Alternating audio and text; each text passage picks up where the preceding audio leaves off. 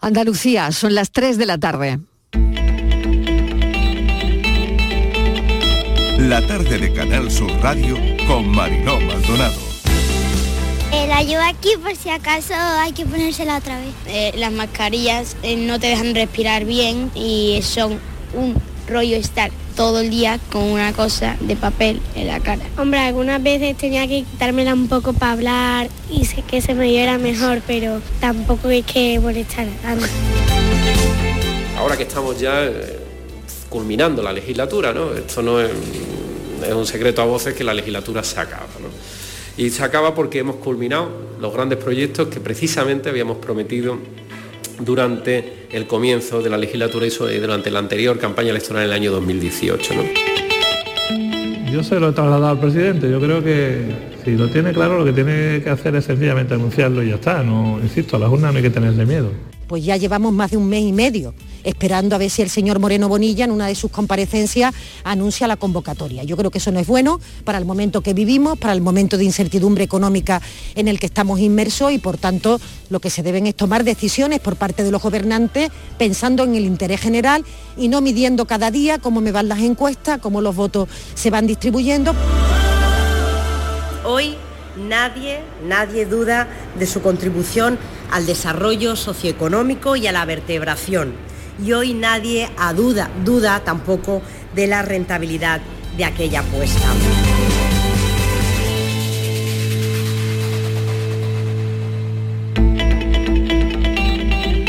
La tarde de Canal Sur Radio con Mariló Maldonado. Parte de los sonidos del día acaban de oír. ¿Qué tal? ¿Cómo están? Desplegamos el mapa de sonidos de jueves en la línea de audios los protagonistas de la actualidad y todo lo que ha ocurrido hasta esta hora, contándoles cómo transcurre la tarde, avanza la semana, tiempo raro y por supuesto irá mejorando, una montaña rusa de tiempo. Viento, más sensación de frío, nevadas en el interior, en Jaén. Veremos qué se espera para la romería de la Virgen de la Cabeza, que iremos enseguida y que hay muchas ganas. Vamos a por la tarde del jueves y seguimos pendientes de muchos asuntos. Aquí estaremos hasta las seis en punto de la tarde. 30 años del AVE es la efeméride del día. Andalucía se subió al progreso hace 30 años. El primer viaje Madrid-Sevilla transcurría a lo largo de 470 kilómetros y medio y tuvo un coste de 3.250 millones de euros. El billete costaba 6.000 pesetas, lejos de los 70 euros de media de ahora. En dos horas y 45 minutos unía la capital de España con la andaluza y se ponía en marcha coincidiendo con la celebración en Sevilla de la Exposición Universal de la Expo 92 que celebrábamos ayer eh, aniversario. Tenía paradas también en Ciudad Real, Puerto Llano y Córdoba. España es el segundo país del mundo con la red de alta velocidad más extensa después de China. Y bueno, hoy esa efeméride es la más importante del día.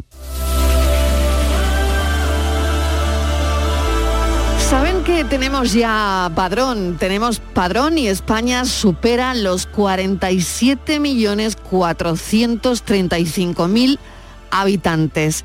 Perdimos 65.000 en, en la primera, en el año 2020, en la pandemia, ¿no?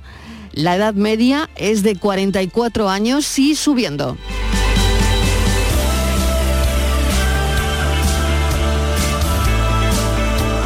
Mascarillas que no terminan de irse. Desde esta mañana nuestros niños han tenido la posibilidad de no llevarla en clase y bueno, ya han oído en nuestra línea de audios lo contento que estaban algunos.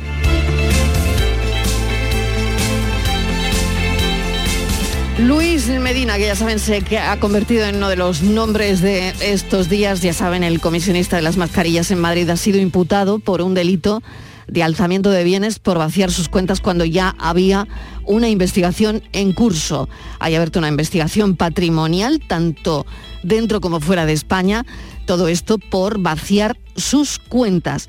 247 euros tiene ahora mismo en su cuenta corriente.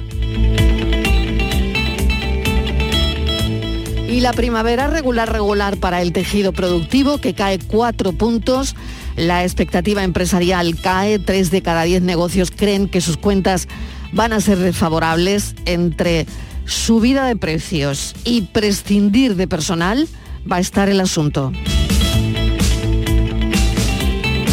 Europa en vilo, tres horas de debate, lo que dura este programa. Macron dominó ayer el debate, pero no logró dejar fuera de juego a su rival, como hace cinco años. Dicen que Le Pen resistió mejor que en el debate anterior. Eh, le echó en cara a Macron sus vínculos con Moscú. Putin es la sombra que persigue a Le Pen. La segunda vuelta está ya cerca, muy cerca, faltan menos de tres días para las presidenciales y el futuro de la presidencia europea está en manos ahora mismo de los franceses. Por eso son unas elecciones que importan tanto. Se sigue recrudeciendo la guerra en Ucrania, seguimos conteniendo la respiración. Sánchez está en Kiev compareciendo ahora mismo.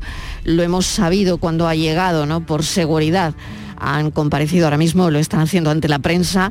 El ministro de Defensa de Rusia ha dicho que las Fuerzas Armadas del país han tomado el control de la ciudad ucraniana de Mariupol. Supimos también que no se abrió ningún corredor humanitario para que la gente saliera, pero dicen que han cancelado el asalto a la acería donde, como saben, quedaban soldados ucranianos.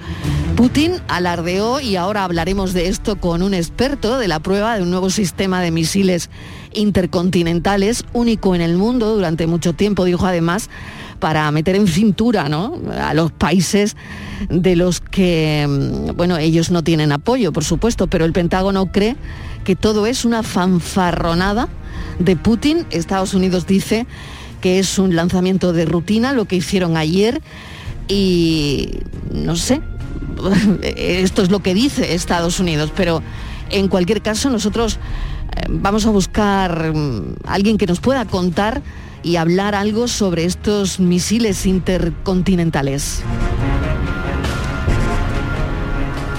Y una sorpresa, ¿quién se hundió ayer en, en la bolsa? Alguien que todos conocemos y que muchos usamos, fue Netflix. Ayer perdió un 40% de su valor en solo unas horas, una caída de 200.000 suscriptores que se fueron de la plataforma, la primera vez en la historia. Y la previsión es que podría perder otros 2 millones en el próximo trimestre. Dicen que podrían contratar publicidad para bajar las tarifas, por lo que ya claro, no sería lo mismo, ¿no? Ver una peli con publicidad. Otro problema, dice Netflix, que son las cuentas compartidas. Compartimos con mucha gente, ¿no? Eh, las cuentas que contratamos, ¿no? O incluso el problema ha podido ser la salida de Rusia por la invasión de Ucrania, fíjense. Así que el gigante del streaming hoy lo es un poquito menos.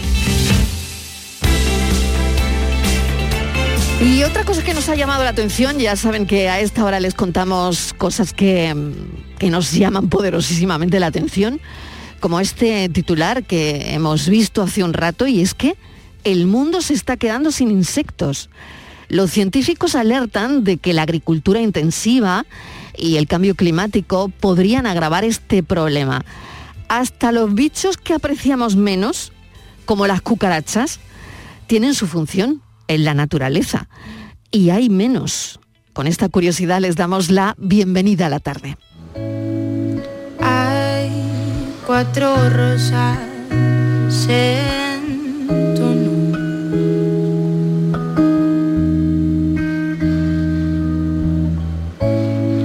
Dentro del vaso que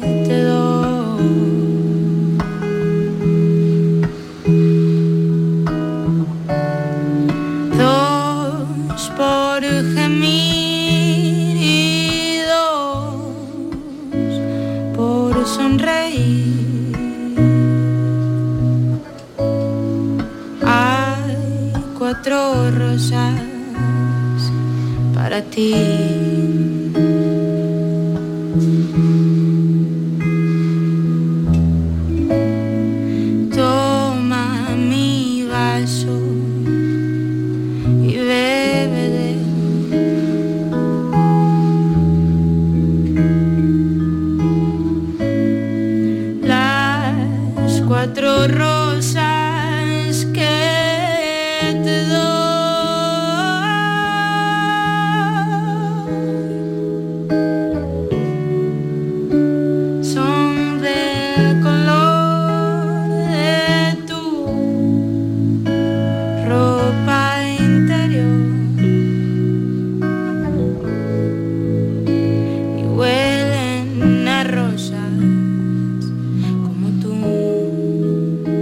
Música que hemos elegido hoy para los oyentes de la tarde para arrancar el programa, hoy que es el Día de la Creatividad de Ya lo es y mucho. Para mí ha sido todo un descubrimiento, por eso quiero descubrírsela a los oyentes que no conozcan a María Ifeu, que hoy estará en el programa. Es una voz muy, pero que muy a tener en cuenta. Dice de sí misma que fue la típica niña rara, un poco dramática, que sentía una especie de madurez precoz y que necesitaba estar en contacto siempre con los mayores, no sentirse a la altura de ellos. Su apellido es por su abuelo, nos lo contará luego. Ahora despunta como una de las mejores voces veinteañeras del país y es de Sevilla.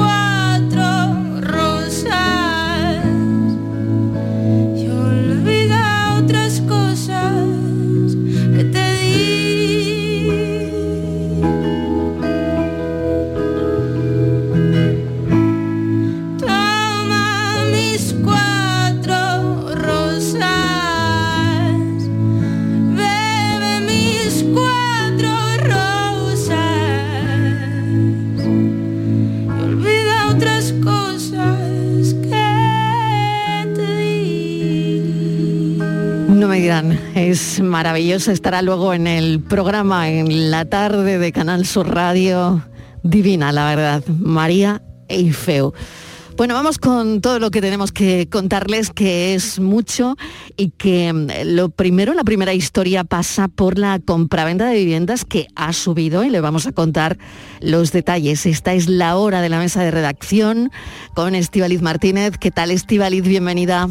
Hola Marilo, ¿qué tal? Buenas tardes. Sí, vamos a fijarnos en el sector inmobiliario, cómo se mueve la compra, la venta de viviendas, porque a veces eh, fijándonos en estos movimientos, Marilo, vemos cómo va la, la economía y nos ha sorprendido el dato mm, de que la compraventa de viviendas se disparó un 24% en febrero con respecto al mismo mes del año pasado.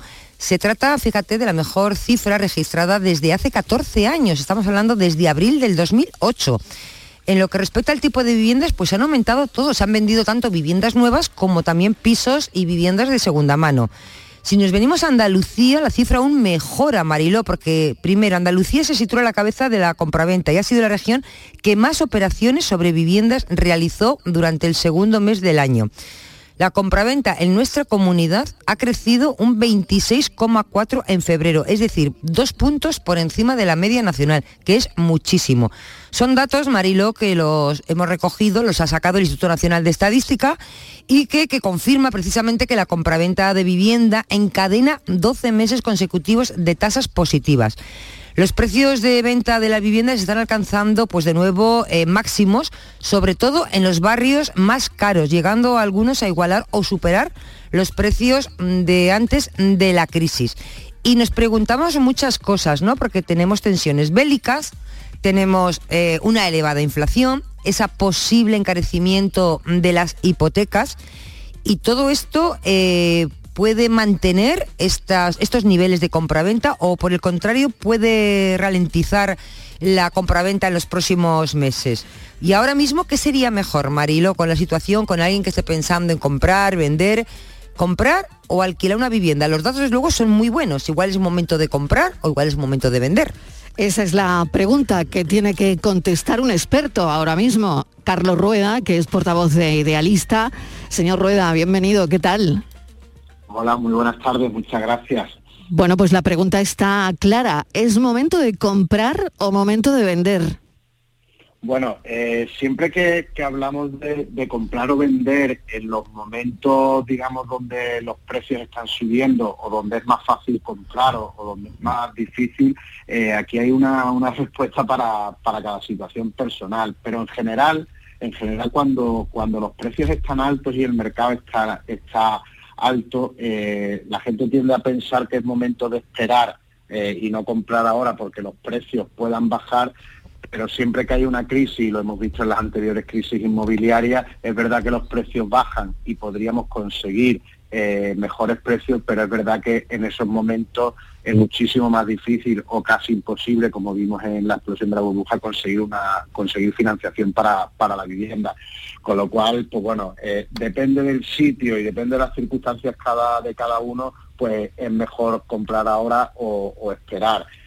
Mm, Hablaba ya Estivaliz al, al inicio un poco de, de lo- de los datos que, que tenemos, que estamos bueno pues en, en datos especialmente de Andalucía de, de máximo crecimiento de las compraventas Ujú. y, y de crecimiento de los precios, porque venimos no solo aumentando las compraventas en los últimos años, sino en aumento de, de precios. Y es verdad que los datos que hemos visto reflejados hoy por el INE son datos de operaciones que se cerraron entre diciembre y enero, porque el INE trae datos siempre dos o tres meses de Claro, que no son de hoy, claro, claro. Claro, no son, no son de hoy y no están afectados por lo que comentaba ella de, de la inflación, de la guerra de Ucrania, del encarecimiento de la hipoteca, que nosotros por otros datos que, que manejamos, como son los stocks de vivienda, el stock que tenemos a- ahora mismo en el, en el mercado, pues sí que vemos que el, el stock de vivienda que venía reduciéndose a, un ritmo del 2% el año pasado, sí que ahora se está reduciendo el stock solo en un 1%, con lo cual eh, vemos que poco a poco el mercado parece que,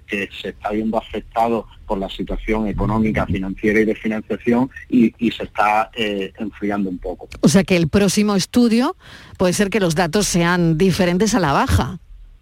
Claro, o, o- o- o por lo menos no en tanto crecimiento, o sea, probablemente no veamos que haya bajada de, de, de- de transacciones, pero sí que no crezcan a dígitos de como, como están como están creciendo. No obstante, además, eh, eh, hablando un poco en, en Andalucía, eh, también varía muchísimo eh, este, los mercados. O sea, hoy en día no podemos hablar de un mercado inmobiliario en Andalucía porque porque tenemos claramente dos, dos mercados. Uno Sevilla y Málaga, eh, hay que tener en cuenta que de las transacciones que se están haciendo en Andalucía, el 31% se están haciendo en, en la provincia de Málaga y el otro 17% en Sevilla, con lo cual todo lo que, so- lo que es Sevilla y Málaga con toda la influencia de la Costa del Sol, pues sí que es un mercado que pensamos que va a seguir siendo muy potente, pero si nos vamos a los mercados de Córdoba, Jaén, Granada, todo lo que es interior, pues ahí la- las operaciones no son tan grandes y de hecho los Mm. precios ya estamos empezando a ver que, que puedan estar empezando a bajar. Si usted estuviera, si usted tuviera un piso ahora mismo, le, le pongo un ejemplo. Si tuviese usted un piso en una ciudad céntrica de Andalucía, Sevilla, Málaga, Córdoba, Almería, Huelva, eh, Jaén, si tiene usted eh, un piso, eh, ¿vendería? Hombre, pues depende, depende de, de- ¿Sí o no, de sí o no? A ver. uno- Yo no, yo no porque... Usted no, ¿no? porque- Usted no vendería, porque aguantaría. Yo aguantaría porque vamos a ver, porque si yo tuviera y aquí y aquí la pregunta tiene muchos matices porque eh, si tienes un piso y lo tienes pagado o no lo tienes pagado, o sea, porque si Suponiendo que esté piso- pagado, suponiendo que esté Hombre, pagado, yo si venga. pagado, yo, yo si, si lo tengo un piso pagado no lo vendo porque al final la vivienda, pase lo que pase, a largo plazo eh, es un bien rentable. O sea que ahora y mismo y la vivienda sigue en los no de vendería.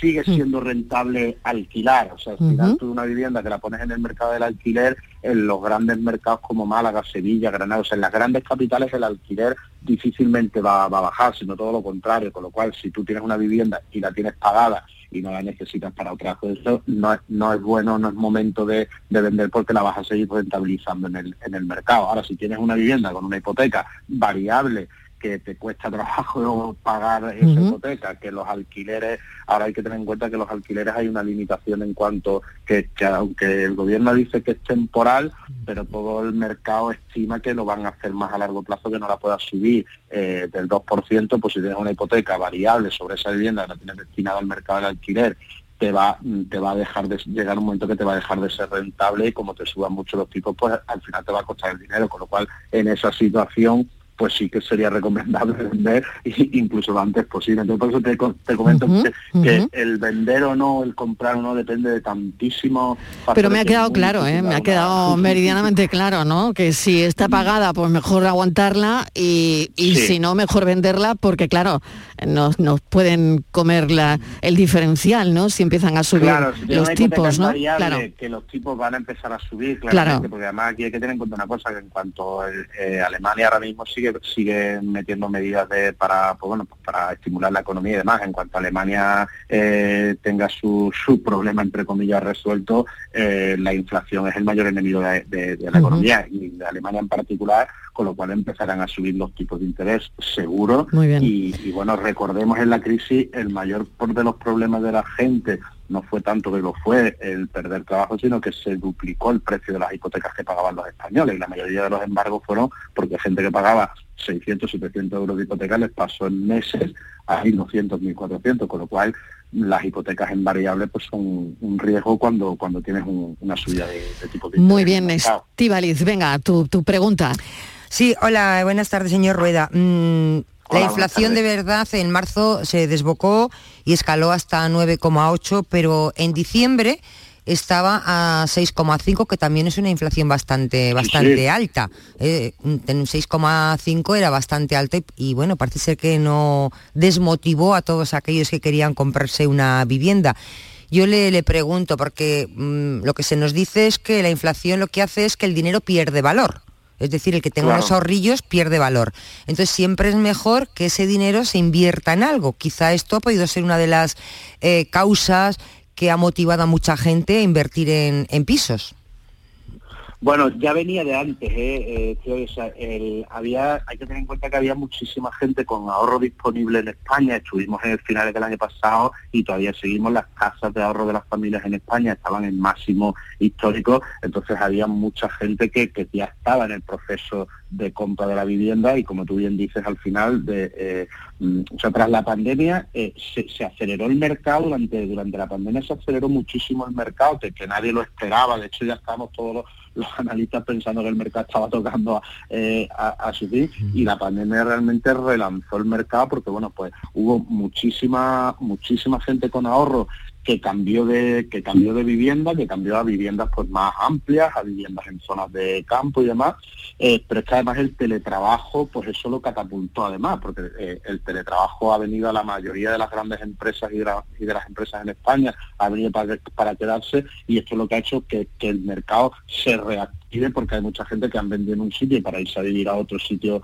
más barato y demás. Y luego ha hecho además que mucha gente el, efecto de los bajos tipos de interés que, teníamos, porque pese a haber inflación, los bajos tipos de interés eran, eran, eran muy, muy, muy bajos y hizo plantearse que gente que cambiaba de ciudad podía cambiar de, de vivir de alquiler, por poner un ejemplo, en Madrid, que te costaba vivir de alquiler 1.200, 1.300 euros al mes, te podías venir a Granada o a Málaga, a una zona de costa, y comprar porque ibas a pagar con los tipos de interés tan bajos que había 700, 800 o 900 euros de hipoteca. Entonces eso lo que hizo que el mercado se acelerara, que estaba digamos en digamos tendiendo a plano y se aceleró durante la pandemia y tras la pandemia. Entonces, eh, no solo mm, se vino el mercado a, a- a- o sea, vino la gente a invertir en el sector inmobiliario porque ya veían la inflación, sino que era una tendencia que ya la, que ya la traíamos. Y Claro, al final, sí. al final la gente entiende que la vivienda, y ya lo hemos visto, lo, lo comentabas tú antes, que se han recuperado los precios de la burbuja en la mayoría de los sitios, Mm. al final la gente entiende que invertir en vivienda es, digamos, lo más seguro que hay cuando estamos invirtiendo a largo plazo. Carlos Rueda, mil gracias por habernos atendido y bueno, explicarnos un poquito esto que tenemos hoy, este informe que tenemos hoy sobre la mesa. Gracias, un saludo. Mu- muchas gracias a vosotros, un saludo. 3 y 25 de la tarde y pasamos a hablar de la guerra de Ucrania, sobre todo, mm, bueno, un aspecto que nos preocupa y que, fíjense, ¿no? Se llama Satán 2, el arma secreta, vaya nombrecito. El nombrecito tiene tela, ¿eh? Satán 2, el arma secreta con el que eh, Putin está amenazando al mundo, porque lo está haciendo, ¿no?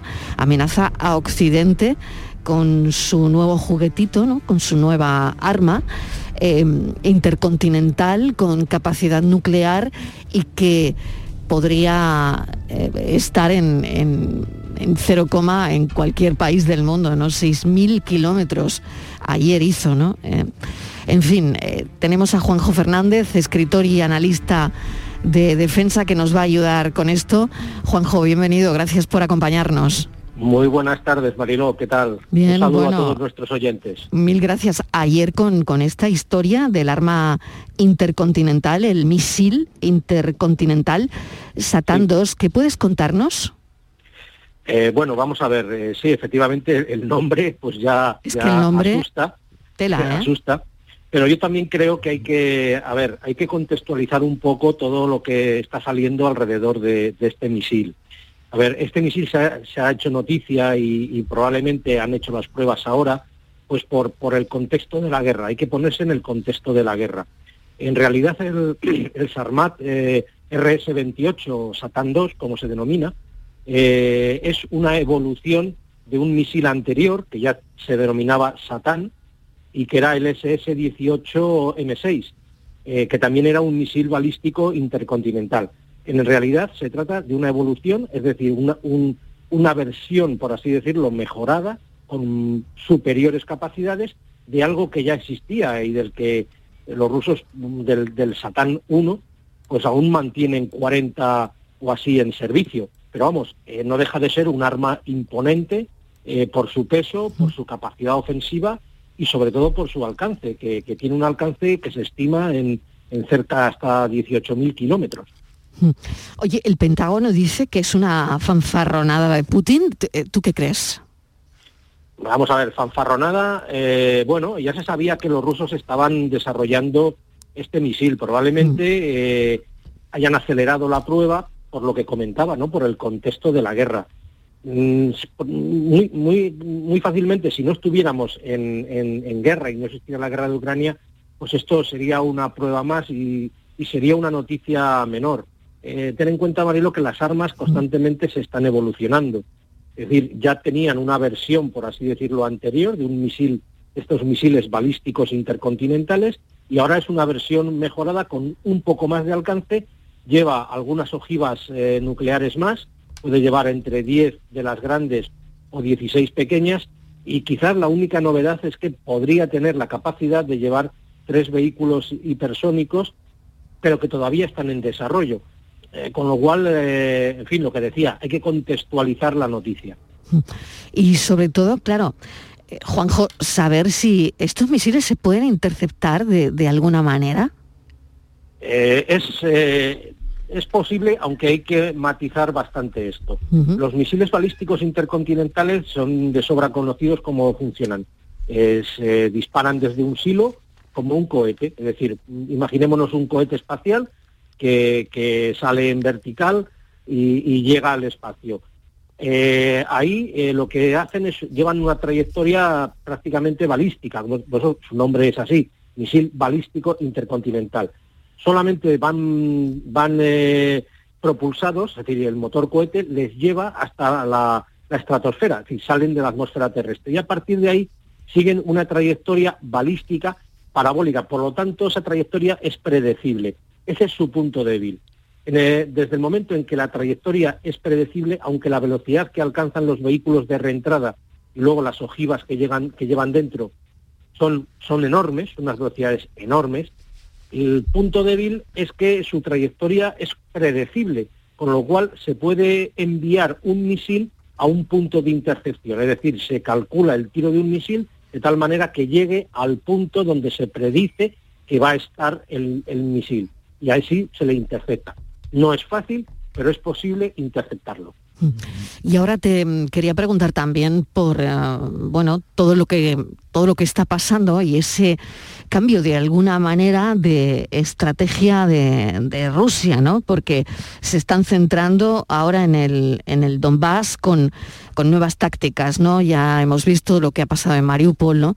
Y mm, bueno, parece que la gente de la acería no ha habido ningún corredor humanitario que haya podido sacarlos de ahí y la situación desde luego es ahora mismo difícil, pero al mismo tiempo parece que ha habido un cambio de estrategia de los rusos, ¿no?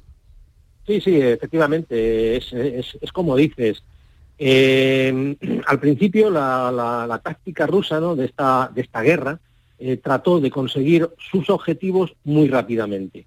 Y, y, mm, digamos, la táctica rusa fue avanzar a gran velocidad tratando de alcanzar objetivos políticos como la capital Kiev o eh, incluso Kharkov. ¿Qué, qué ocurrió con esta táctica? Falló.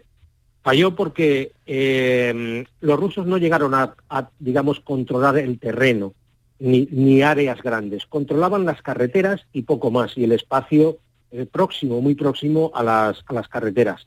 Eso propició que los ataques ucranianos, la respuesta ucraniana, eh, eh, muy bien soportada con todo el material eh, militar eh, que les ha enviado Occidente, todos los países, incluido España, todo ese material contra carro, pues les permitió atacar sus líneas de comunicación y a sus blindados mm, que, circulaban prácticamente a veces desprotegidos, unas tácticas equivocadas, sin, apoyo de infantería, y les causó grandes estragos. Ya hemos visto que han abandonado el frente norte. Kiev mm, han renunciado a su conquista. Ellos dicen que se cumplieron objetivos, no se ha cumplido ninguno, porque no han conseguido absolutamente nada, y, les, y se han reorganizado para atacar el Donbass, en la zona del Donbass, que es, es eh, su gran objetivo, digamos, político estratégico. ¿Y ahí qué están haciendo? Nada de avances fulgurantes ni, ni rapidez de movimientos. Están usando la táctica del rodillo. Están usando una táctica de avance lento, consolidación de terreno y apoyo, apoyados por su masiva superioridad artillera. En una táctica eh, rusa eh, casi casi, digamos, soviética, heredada de la época, de la época soviética. En Mariupol, ¿qué es lo que ha ocurrido? Eh, tomar, tomar la factoría de, de Azostal es muy difícil, es muy difícil, es, es casi una ciudad dentro de una ciudad, además llena de zonas protegidas, de hormigón, con estructuras industriales, donde es facilísimo establecer una defensa férrea si, si se cuenta con tropas eh, bien adiestradas y sobre todo resueltas a resistir lo que haga falta. Eh, Yo creo que esto responde, la táctica de Putin de aislarlo y no tomarlo, responde simplemente a decir, si entramos y lo conquistamos, nos va a costar cantidad de bajas mm, de soldados y cantidad de material perdido. Vamos a ver si eh, cercándolo un asedio, haciendo un asedio al estilo, al estilo tradicional, ¿no? Del, del medievo casi, de, de aislar esa zona y, y de, y- e impedir que les lleguen refuerzos, a ver si así conseguimos que se rindan. Mientras tanto, nos centraremos en lo que de verdad nos importa, que es el Donbass. Estivales. Sí, hola, buenas tardes, eh, Juanjo. Yo quería eh, volver a esa demostración de fuerza armamentística que hizo ayer Putin. Y dice, decís, ¿no? Los expertos que lo que realmente hizo fue sonar su sable nuclear, mm, se referían a este misil, el Santán II, para ocultar realmente los fracasos rusos que está habiendo en esta guerra de Ucrania, porque yo no sé si se está hablando también mucho de estos fracasos rusos, estos cambios de estrategia que van un poco eh, en función de todos esos fracasos. Por supuesto, por supuesto. Yo creo que es, es bastante acertada esa, esa simbología de hacer sonar el sable nuclear. Para Rusia, eh, el armamento nuclear ha sido siempre, bueno, y para Rusia y para Estados Unidos y para todo el mundo, ha sido un arma disuasoria. No ha sido un arma de resolución de, de ningún conflicto, afortunadamente.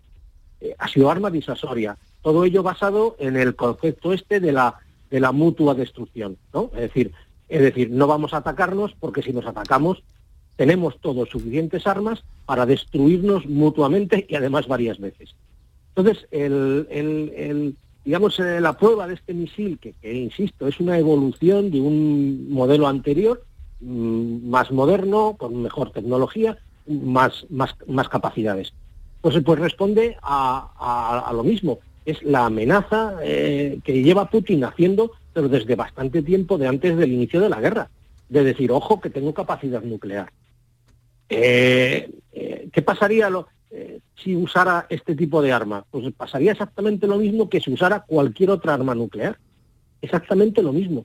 Se abriría una caja de Pandora en la cual esperemos no tener que llegar a entrar, porque las consecuencias serían terribles. Pero eso ocurrirá, ocurriría mm, si utiliza este nuevo misil o utiliza cualquier otro. Es que eh, la, la- cantidad de, alma- de armas eh, cabezas nucleares que tiene Rusia, pues, pues, estaríamos hablando de más de mil. Entonces, pues, pues eh, decir, con cualquier uso nuclear, digamos, estratégico, ¿eh? es decir, a, a- a países OTAN, a Estados Unidos, de cualquier, de cualquier misil de estos, se desencadenaría una catástrofe mundial. Pues Juanjo, te agradecemos que, como siempre, nos lo hayas explicado. Ayer, bueno, pues es que, claro, fue prácticamente la noticia de, de la tarde, ¿no? Satán 2. En fin, Juanjo Fernández es analista de defensa y te agradecemos enormemente que nos hayas atendido. Un abrazo. Nada, un saludo a todos, Mariló Estivalis, gracias y, y nos vemos en las próximas. Cuídate mucho hasta ahora. Bueno, nos vamos a publicidad y lo siguiente, nos vamos a la romería de la Virgen de la Cabeza, que la gente, bueno, tiene muchísimas ganas, pero hay que mirar al cielo también. La tarde de Canal Sur Radio con Mariló Maldonado. También en nuestra app y en canalsur.es.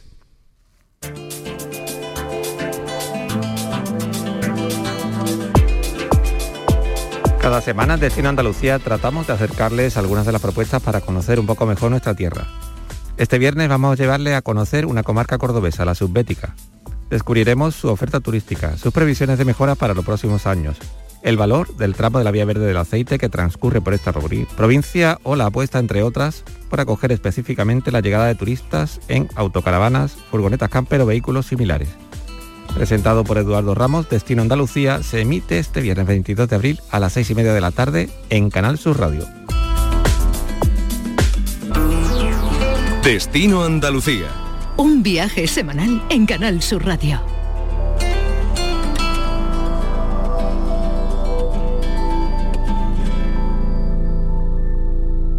Diecisiete millones de euros. 17 millones de euros. Vale, tu hija se ha partido de risa cuando le has pedido que en su boda usase tu vestido de novia. Pero calma, son 17 millones de euros.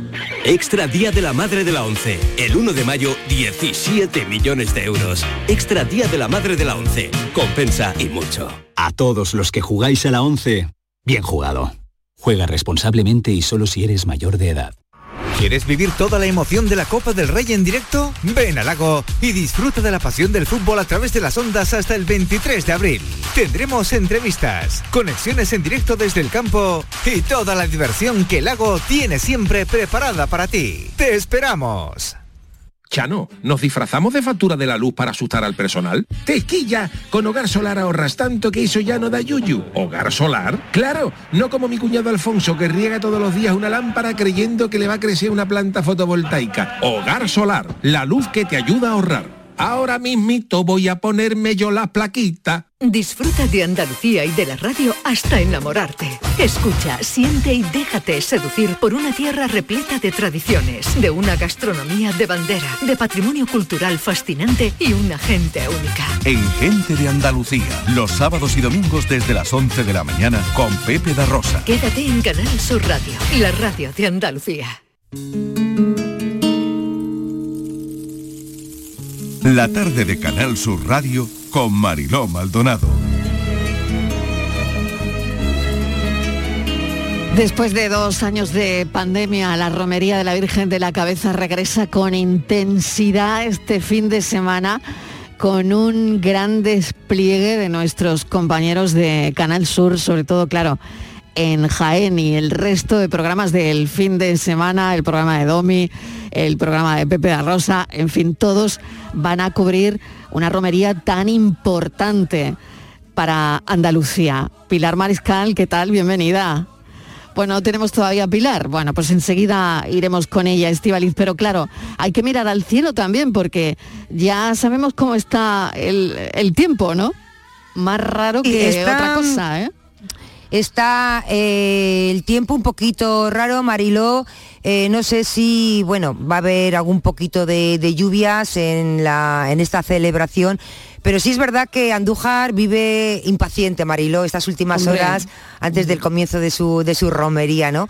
Mañana, fíjate, van a llegar ya las carretas de hermandades de toda España hasta la localidad y se están sucediendo ya, ya los actos, ¿no? Va a haber ofrenda floral a la Virgen y bueno, la verdad que todo Andújar vive impaciente, ¿no? Estas últimas horas, Mariló, antes del comienzo de, de su romería. Fíjate, dos años, ¿no?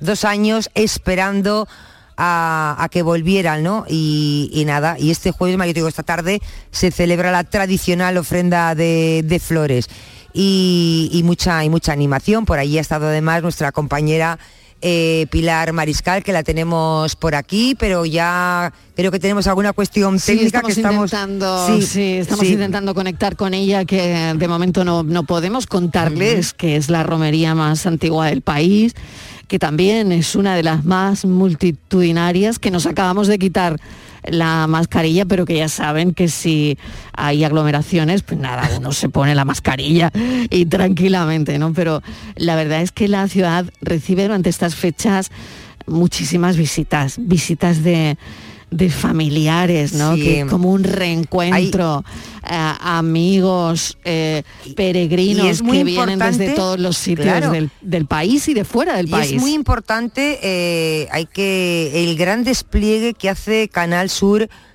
Ahí la tenemos, creo, Marilo, a Pilar, que conoce perfectamente el gran despliegue que vamos Mm. a tener, que va a hacer Canal Sur en esta gran celebración tan esperada de la Virgen de la Cabeza. Bueno, pues eh, no podemos Sí, conectar creo con que la ella. tenemos por ahí ¿Sí? ya. Hola, Pilar. Sí, sí, hola, Ah, Pilar, estás ahí. Ah, Hola, vale, bien. Mariló, Hola, sí. hola, ¿Cómo estás? Pilar. Que no, no, no te encontrábamos, no te encontrábamos. Ha sido un problema técnico de conexión. Tenemos ya tan Venga, pues ya avanzadas está. las técnicas de conexión que me estaba yo conectando a Málaga y ir a través de Sevilla. Bueno, pues aquí estoy. Bueno, en realidad estoy en Andújar, ¿sabes? No Muy estoy bien. ni en Málaga ni en Sevilla. Hombre, en Andújar está donde tienes que estar. Mariló. Pilar, donde tienes que estar ahora mismo, Donde ¿no? tiene que estar la Ah, radio, hombre, ahí estamos claro. nosotros. Mm. Sí. Oye, ¿y alguna novedad ahora mismo? Porque te, te decía Mira, sí. que estamos pendientes del tiempo y que, claro, hemos perdido Pilar. No, no, no, estoy no, aquí, ah, hola. sí, pendiente No, del no, tiempo, te decía. ¿Alguna novedad? Sí, mira, sí, mira eh, hasta esta mañana todo estaba previsto, todos los actos conforme, eh, bueno, pues están programados, ¿no? En una- un acto para mañana por la tarde que, es, que se recepcionan a todas las cofradías que vienen de toda España. Ese acto es la novedad. Ahora mismo se ha suspendido, ¿eh?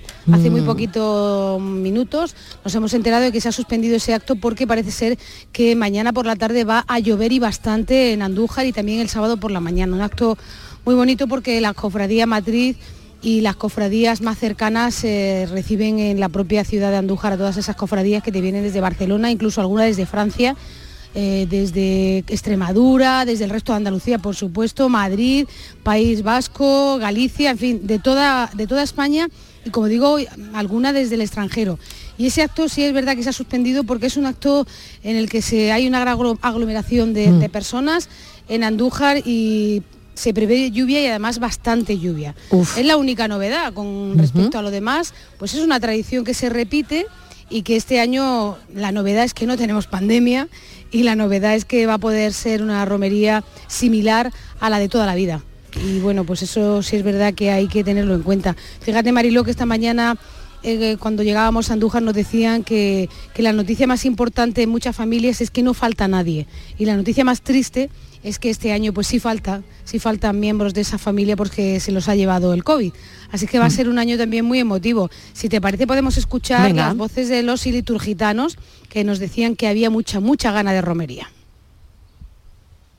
Un día soleado hoy y aunque vaya a caer lluvia, pero yo creo que la morenita nos va a dejar que pasemos una romería espléndida. Estamos todos muy contentos de tener romería, aunque yo no puedo vivirla este año. Pero bueno, me alegro por los demás. Ayer ahora estábamos esperando con mucha ilusión que llegara este momento. Una alegría, por lo menos, el estar con este ambiente tan bonito que tenemos. Pues ya verás, ya estamos desacostumbrados, pero vamos, que ya son muchos años y que rápidamente coge otra vez el hilo. Claro, fíjate, ¿no? La gente esperando. Oye, el despliegue Claro. que vamos a hacer, vamos a recordarlo Ah, sí. en, Sí, en breve. sí, vamos a recordarlo perfectamente, tanto en radio como en televisión. Mira, en televisión vamos a estar el sábado en los informativos con directos desde el cerro del santuario y luego el domingo tenemos una programación especial. Como siempre, como desde hace ya 30 años, que somos fieles a, todos los romeros y las personas que no pueden subir al cerro y ahí tienen a Canal Sur Televisión y Canal Sur Radio para poder seguir muy de cerca la misa, la procesión y un programa especial donde se entrevistan a protagonistas de, este, de este evento romero, ¿no? de esta cita mariana. El programa especial del domingo comienza a las 9 y cuarto y va a terminar a la una. Lo presenta Francisco Javier Oliver, pero detrás hay un montón de gente, un equipo amplísimo de técnicos y de personal pues eh, para que la romería llegue a todos los rincones del mundo. Siempre se hace en ese programa una entrevista internacional de alguien que es romero y que está fuera, que, que está en algún país lejano. Este año también vamos a contar con esa entrevista. Y luego en radio, nuestro compañero Lorenzo Canales va a estar en todos los Hombre, boletines Lorenzo, informativos, en todos claro. los informativos. Claro que y sí, va a que él lo vive también- además. Claro, él lo vive aquí porque le es mandamos romero. un beso, hombre. Claro, Lorenzo de Marmolejo lo vive muy de cerca. Y va a estar también en el programa de Domi- del Postigo, con Claro. la salida de carretas hacia el Hombre. cerro el sábado y el domingo con Pepe da Rosa también, También. y con Ana Carvajal y luego el domingo, por supuesto, en la procesión, en la misa, en, en el ambiente ¿no? que se va a respirar este año muy especial, muy especial en el cerro. Nos decían esta mañana los romeros que da igual que llueva, que les da lo mismo, que ya Mm. la Hay pandemia ganas, va a pasar al olvido y que Mm. ellos van a vivir la romería como siempre la han vivido, con mucha intensidad, con mucha devoción y con mucha alegría. Claro que sí, Pilar, mil gracias y buena romería. Estamos Sí, en- contacto. igualmente. Cuídate mucho, guapa, Venga, gracias. un abrazo, un beso, un abrazo, abrazo chao. enorme. Chao, Oye, chao. y por Canal Sur Más también, ¿eh? Ay, por Canal Sur Más. Hombre, claro, nuestra estrenada Claro, es muy plataforma. fácil. Claro, que ahí es va a muy estar fácil todo. entrar en la plataforma. Hay que entrar y ya poner los directos. Y ya está. romería, la vais Y en directo por Canal Sur ver. Más. No Venga, olvide, muchas muy gracias, un besito. Chao. Chao, buena Adiós. tarde.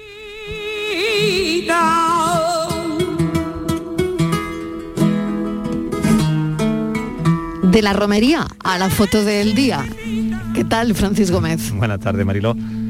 La foto que hoy ponemos es la que ha promovido Alex Cea, fot- fotógrafo malagueño independiente que trabaja desde los 22 años para medios nacionales de información general y deportivos, así como para medios locales y agencias. En la actualidad colabora con Europa Press y La Opinión de Málaga. Su trayectoria también abarca la fotografía institucional, corporativa y publicitaria. Además ha ejercido la docencia en distintos cursos de fotografía e imagen audiovisual. En 2019 recibió la mención especial de los décimos premios de periodismo Ciudad de Málaga, organizados por el Ayuntamiento y la Asociación de la Prensa Malagueña, por la imagen de una embarcación de salvamento marítimo llegando al puerto de Málaga tras rescatar en el mar Mediterráneo a un grupo de inmigrantes subsaharianos, fotografía que realizó para Europa Press. Y esta es su propuesta de hoy. Por fin el día llegó. Tras 699 días llevando la mascarilla, se acaban las restricciones impuestas por la pandemia y volvemos a ir a cara descubierta, también en interiores. La foto del día del fotógrafo Eduardo Briones para la agencia Europa Press muestra cómo vuelve la normalidad a negocios de todo tipo, para consolos de uno y recelos de otro. Con, las- con las normas de uso aún ambiguas y muy vinculadas a la responsabilidad personal del usuario, la retirada de las mascarillas en interiores ha generado, como ya ocurrió con su implantación, mucha polémica.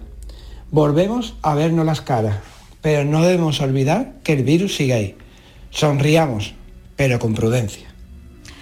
Siempre, claro que sí. Fotoperiodistas que buscan la imagen del día y nos la cuentan aquí en la radio. La tarde de Canal Sur Radio con Mariló Maldonado. También en nuestra app y en canalsur.es. Bormujos sobre ruedas. El sábado 23 de abril trae tu bicicleta, patinete, patines o cualquier vehículo sostenible y únete a la fiesta de Ciclovida en Bormujos. Habrá talleres, gimcanas, juegos y muchas actividades para una vida saludable. A partir de las 4 de la tarde en el Parque de la Alquería de Bormujos. Fiesta de Ciclovida en Bormujos. No puedes faltar. Vamos a tomarnos un cafelito por ahí, ¿no? Pero por ahí, ¿cómo? Vamos a ver, ¿tú no has escuchado ese refrán que dice que uno tiene que desayunar como un rey, almorzar como un lacayo y por la noche... Por la noche lo que se pueda, compadre. Pero esto es una churrería, ¿no, compadre? No, perdona. Esto es Tejeringos Coffee. Bocadillo, tarta, salsa... Y todo de calidad. Tejeringos Coffee. El sabor de lo antiguo, como nuevo. La actualidad de la mañana en Sevilla, con las noticias que más te interesan, las tienes siempre en Canal Sur Mediodía, Sevilla. Y este viernes, con el propósito de hacer más saludable nuestra vida y de cuidar nuestro entorno con proyectos sostenibles. Canal Sur Mediodía, Sevilla. Este viernes desde las 12 del mediodía en el Centro Cultural La Atarazana de Bormujos, con la colaboración del Ayuntamiento de Bormujos. Llega la comedia que cambió para siempre el concepto de la palabra matrimonio. Escenas de la vida conyugal con Ricardo Darín y Andrea Pietra, dirigida por Norma Alejandro. Acordate que el martes es el cumpleaños de Eva. ¿Alguna vez en mi vida me pidieron el cumpleaños de mis hijas? Siempre. Entonces, ¿para qué insistís? Escenas de la vida conyugal, del 25 al 29 de mayo en el Auditorio Nissan Cartuja. Venta de entradas en auditorionissancartuja.com. No te quedes sin ella. En Canal Sur Radio te esperamos por la noche. En la noche de Canal Sur Radio con Rafa Cremades. Con las mejores sorpresas, la música, diversión y todo lo que ya sabes que tiene este gran club convertido en un programa de radio. La noche de Canal Sur Radio con Rafa Cremades. De lunes a jueves, pasada la medianoche. Quédate en Canal Sur Radio, la radio de Andalucía. La tarde de Canal Sur Radio con Mariló Maldonado.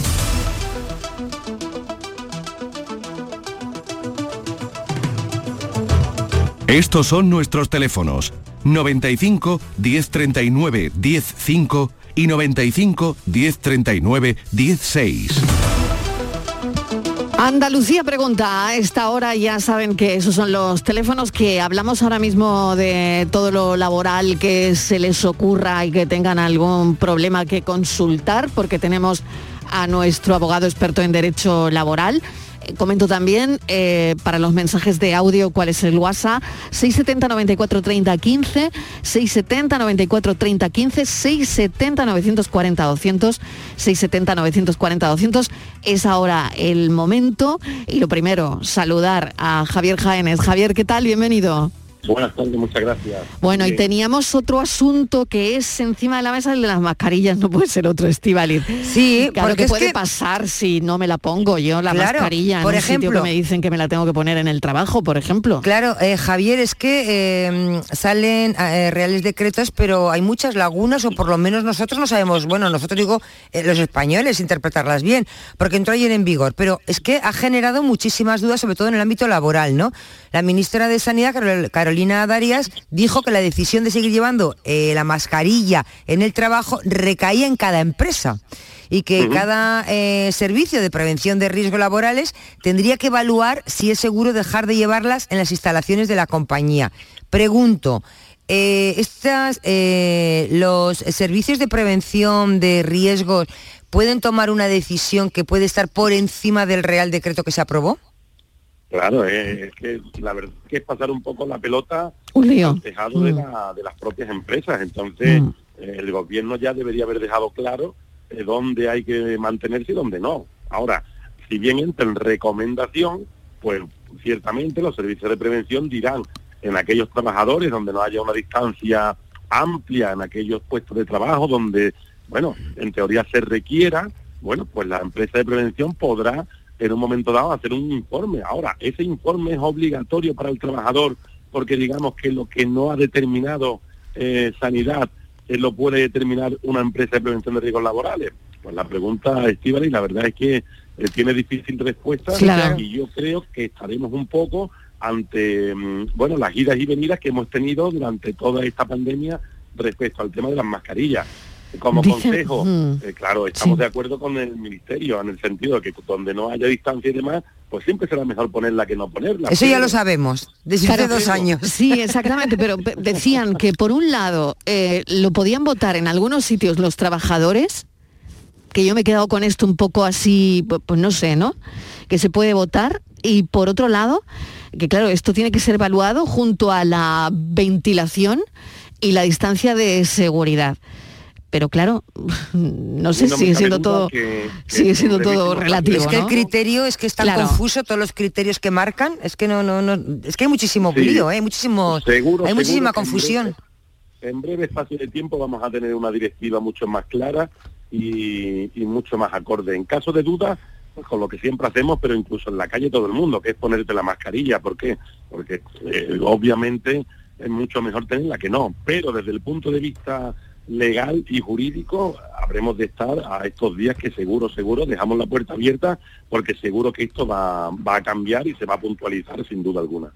Vale, vamos Bueno, con otra cosita, venga, vamos con otra cosa, adelante. Esta es Porque esto ya... Esto es, bueno, un, es una, a mí es un Incluso, tema bueno, quería añadir una cosita más que dicen que las personas que trabajan en, en ámbitos vulnerables, por ejemplo, bueno, pues podrían reubicarse en otras áreas del centro de trabajo eh, calificadas como no vulnerables si fuese posible, o incluso realizar teletrabajo o, mm, o cambiarlos de, de tarea. O sea, es decir, que esto trae cola. Mm, Sí. Claro, si yo tengo a una compañera vulnerable al lado y yo me quito la mascarilla, eh, puede ser que el centro de trabajo tenga que reubicar a esa compañera, por ejemplo, ¿no? Claro, es- y termino con esto. Claro, es que en este caso, Marilo, estás planteando un problema que fíjate que me surgen dos preguntas. ¿Qué Claro. hay que hacer? ¿Te pueden obligar a ti a ponerte la mascarilla o la empresa tiene que reubicar a esa persona en otro Eso lugar es- y que tú eso es- te es quedes sin mascarilla? Claro, claro. ¿Quién de las dos debe de, mm, de moverse? Qué difícil, Jaénes. Hoy es para No, no. nota, ¿eh? Hoy es para nota. sí, no, no, es que en teoría, o sea, no te pueden obligar a ponerte una mascarilla. Si el gobierno no te obliga, no te puede obligar, como bien dice Estivali, una instancia inferior. O sea, no, no puede haber nada por encima del, del Real Decreto Ley, y eso está claro, que jurídicamente es así. Ahora, desde el punto de vista del sentido común, si tenemos una mujer embarazada o tenemos alguna persona eh, de riesgo, algún hombre, algún, en definitiva, un compañero o compañera que pueda sufrir o que pueda acusar un contagio mucho más que el resto, pues no me cabe duda que los propios compañeros y que el propio empresario harán todo lo posible por evitar esta situación de riesgo, bien poniéndose las mascarillas, bien reubicando o bien intentando eh, paliar esto. Ahora, una cuestión es la intención o la buena disposición y otra cuestión distinta es la obligatoriedad. En cuanto a la obligatoriedad, pues ahora mismo no te pueden obligar porque no puedes estar por encima del gobierno. En cuanto a la buena intención, sin duda que no va a haber nadie que no colabore. Por eso digo que en, en estos días esto se va a puntualizar seguro porque porque el empresario no lo pueden dejar ni al trabajador, lo pueden dejar a criterios de uno y otro, porque bueno, hay muchas personas con su común, pero otras muchas que no lo tienen. Entonces Mm. hay que darle armas a los trabajadores para que velen por su seguridad y a los empresarios igualmente. Muy bien. eh, una consulta tenemos. Adelante, la escuchamos. Buenas tardes. Eh, yo tengo una duda. Yo estoy dado de alta en dos comunidades de propietarios. Sí. En unas ocho horas y en otras unas tres horas por ahí. Sí. Mi pregunta es la siguiente. A mí me afecta para la, la cotización, para el día de mañana me afecta en el tiempo, ¿no? Pero para, pero para el dinero no, ¿no? Si, si estoy cotizando un dinero en una y otro dinero en otra, eso es bueno para mí el día de mañana, ¿no?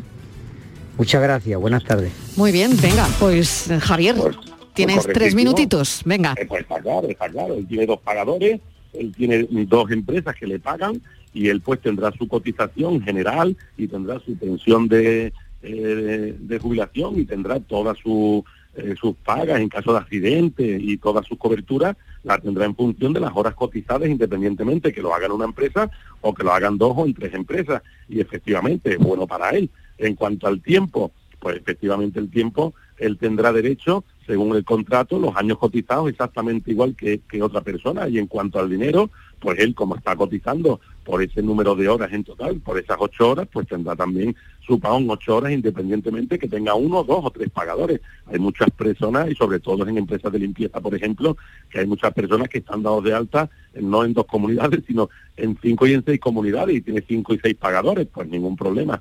Así que que esté completamente tranquilo porque su jubilación irá en función de las horas cotizadas y de sus tiempos de servicio, con lo cual no se tiene que preocupar absolutamente de nada que tenga uno, dos o más pagadores. Después algunas puntualizaciones, pero bueno, yo sería entrar ya en grandes detalles, pero lo que a él le interesa, que es la pregunta genérica, que esté tranquilo porque, mm, porque está cotizando con dos pagadores como si fuesen tres. Ahí no hay ningún tipo de problema.